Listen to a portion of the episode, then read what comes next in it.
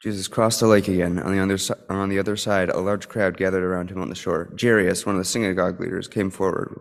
When he saw Jesus, he fell to his feet and pleaded with him, "My daughter is about to die. Please come and place your hands on her so she can be healed and live." So Jesus went with him. A swarm of people were following Jesus, crowding in on him. A woman was there who had been bleeding for twelve years. She had suffered a lot under the care of many doctors and had spent everything she had without getting any better. In fact, she had gotten worse. Because she had heard about Jesus, she came up behind him in the crowd and touched his clothes. She was thinking, "If I can just touch his clothes, I'll be healed." Her breathing stopped immediately, and she sensed in her body that her illness had been healed. At that very moment, Jesus recognized that power had gone out from him. He turned around in the crowd and said, "Who touched my clothes?" His disciples said to him, "Don't you see the crowd pressing against you? Yet you asked, 'Who touched me?'" But Jesus looked around carefully to see who had done it. The woman, full of fear and trembling, came forward. Knowing what had happened to her, she fell down in front of Jesus and told him the whole truth. He responded, "Daughter, your faith has healed you. Go in peace, healed from your disease." While Jesus was speaking with her, messengers from the synagogue leader's house said to Jairus, "Your daughter has died. Why bother the teaching any longer? The teacher any longer?" Jesus overheard their report and said to the synagogue leader, "Do not be afraid. Just keep trusting." He didn't allow anyone to follow him except Peter, James, John, and James's brother. They came to the synagogue leader's house, and he saw a commotion with people crying and wailing loudly. He went in and said to them, "What is all this commotion, commotion and crying about? The child isn't dead. She is only sleeping." They laughed at him, but he threw them all, them all out. Then, taking the child's parents and his disciples with him, he went to the room where the child was. Taking taking her hand, he said to her, "Talitha koum," which means, "Young woman, get up." Suddenly, the young woman got up and began to walk around. She was twelve years old, and they were shocked. He gave them all strict orders that no one should know what would hap- what had happened, and he told them to give her something to eat. For the word of God in Scripture. For the word of God among us. For the word of God within us. Thanks be to God.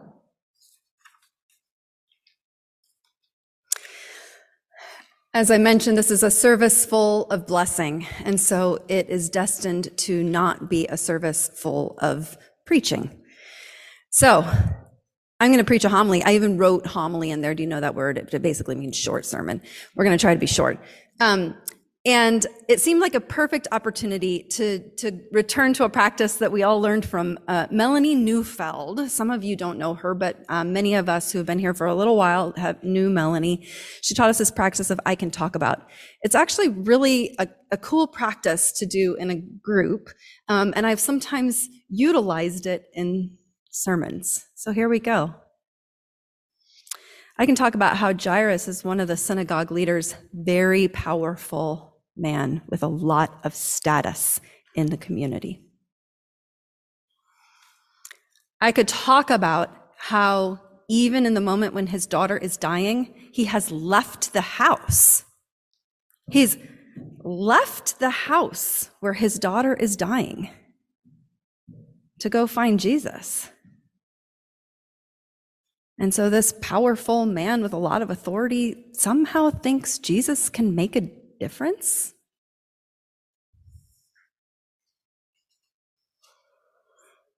I can talk about the woman who's been bleeding for twelve years, suffering under the care of many doctors, and spent everything she had without getting any better, and in fact getting worse. I can talk about the fact that I know that woman. And I can talk about how, as a perimenopausal woman, I'm talking about it with as many humans out there as I can, because I think we should normalize it and talk about it a little more than we have in the past. I can talk about how half the world's population knows a little something about suffering and not finding good ways forward. I can talk about how this woman who was bleeding for twelve years is also desperate, just as Jairus with his daughter was desperate, and also, like Jairus, believes that Jesus can make a difference. So I can talk about these two characters, both somehow believing Jesus can make a difference. I can talk about the difference in their approach, in the fact that the woman doesn't fall before Jesus and plead with him to help her, but sneaks up behind to touch the hem of his clothing and gets well, with or without Jesus's consent. I can talk about how the first healing that this woman experienced came before she touched Jesus's cloak. I can talk about the first healing being the time that she set out from her front door and went into a crowd. Because in her community, if she was bleeding for twelve years, she was not allowed near other people. I can talk about her first healing as walking out the door into the crowd to seek her second healing. I can talk about her going out despite the barriers that were placed in front of her, right? And I can talk about the One Parish, One Prisoner team here at Seattle Mennonite. We're going to have a meeting today, and we had to read a, our module for this meeting is all about the barriers, the barriers that are between those of us who are inside prisons and those of us who are outside prisons, and how tenacious those barriers are, how some of those barriers are external, like it's hard to get a visitor pass to go into the prison, for example, and some of those barriers are internal, and how hard it is to walk into a prison. I can talk about this woman's second healing when she touches the hem of Jesus's cloak and her bleeding stopped immediately, and she sensed in her body that her illness had been healed.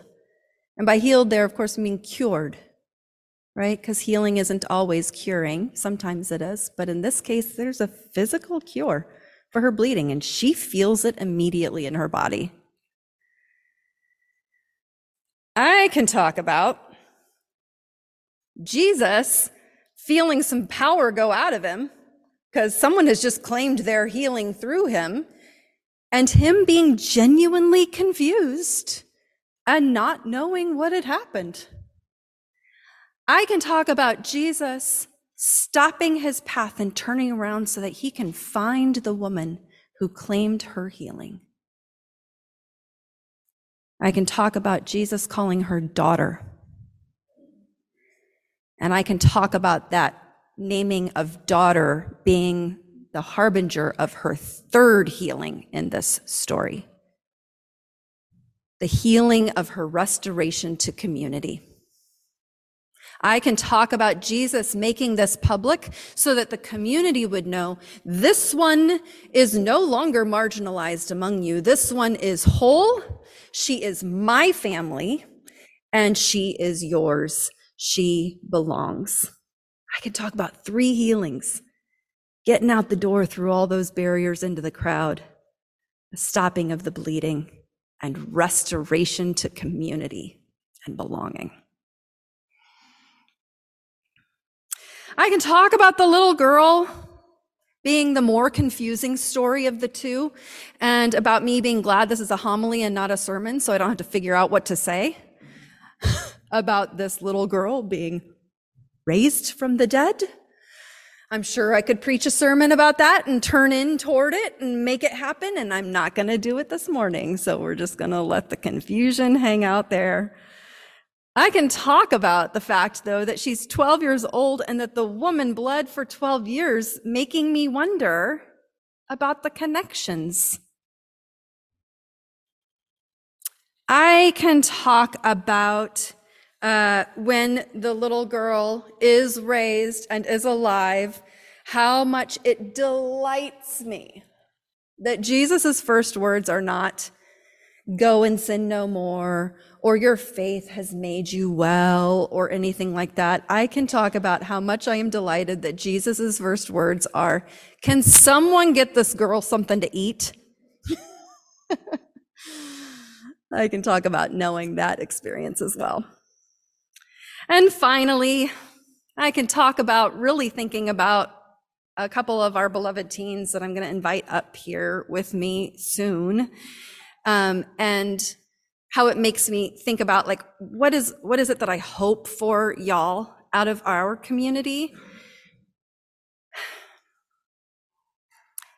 I can talk about how much I hope that that you as youth take some of the best stuff of our church and our tradition, like some of the best stuff, and take it with you into your life, regardless of where your life path takes you or what role church may or may not have at various points in your journey. I hope that there are some good things here that have embedded themselves into you that you take with you.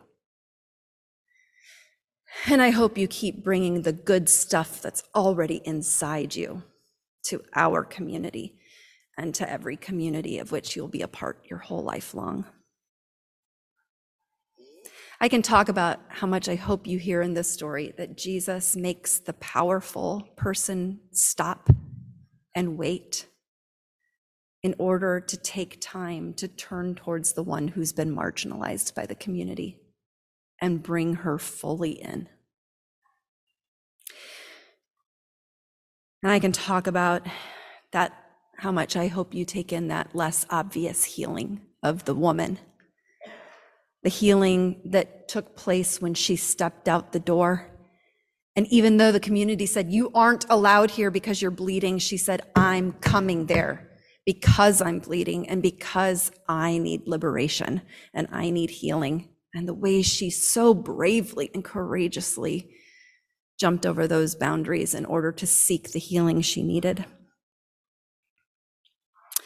And at the at the long last, and this really is the final, final, final, um, I could talk about how whenever you as an individual or we as a community are in a place of unknowing, we don't know what the next step is, something strange has happened, something big has happened, um, I can talk about not underestimating the power of food. When we don't know what to do or what's next, ooh, I could talk about the power of a pot of soup and a loaf of bread, or a, a big vat of spaghetti at Camerick with like weird utensils for eating, or the power of a potluck, or the power of a box of donuts or a stack of pizzas. I can talk about the power of food when we don't know what to do next, to deepen relationships with one another and with the community. That's it. That's what I could talk about. Also probably a lot more too, but I think that's enough for today's homily. So I am going to very soon Uh, oh, and Adam, I think I'm going to switch, if that's okay, to the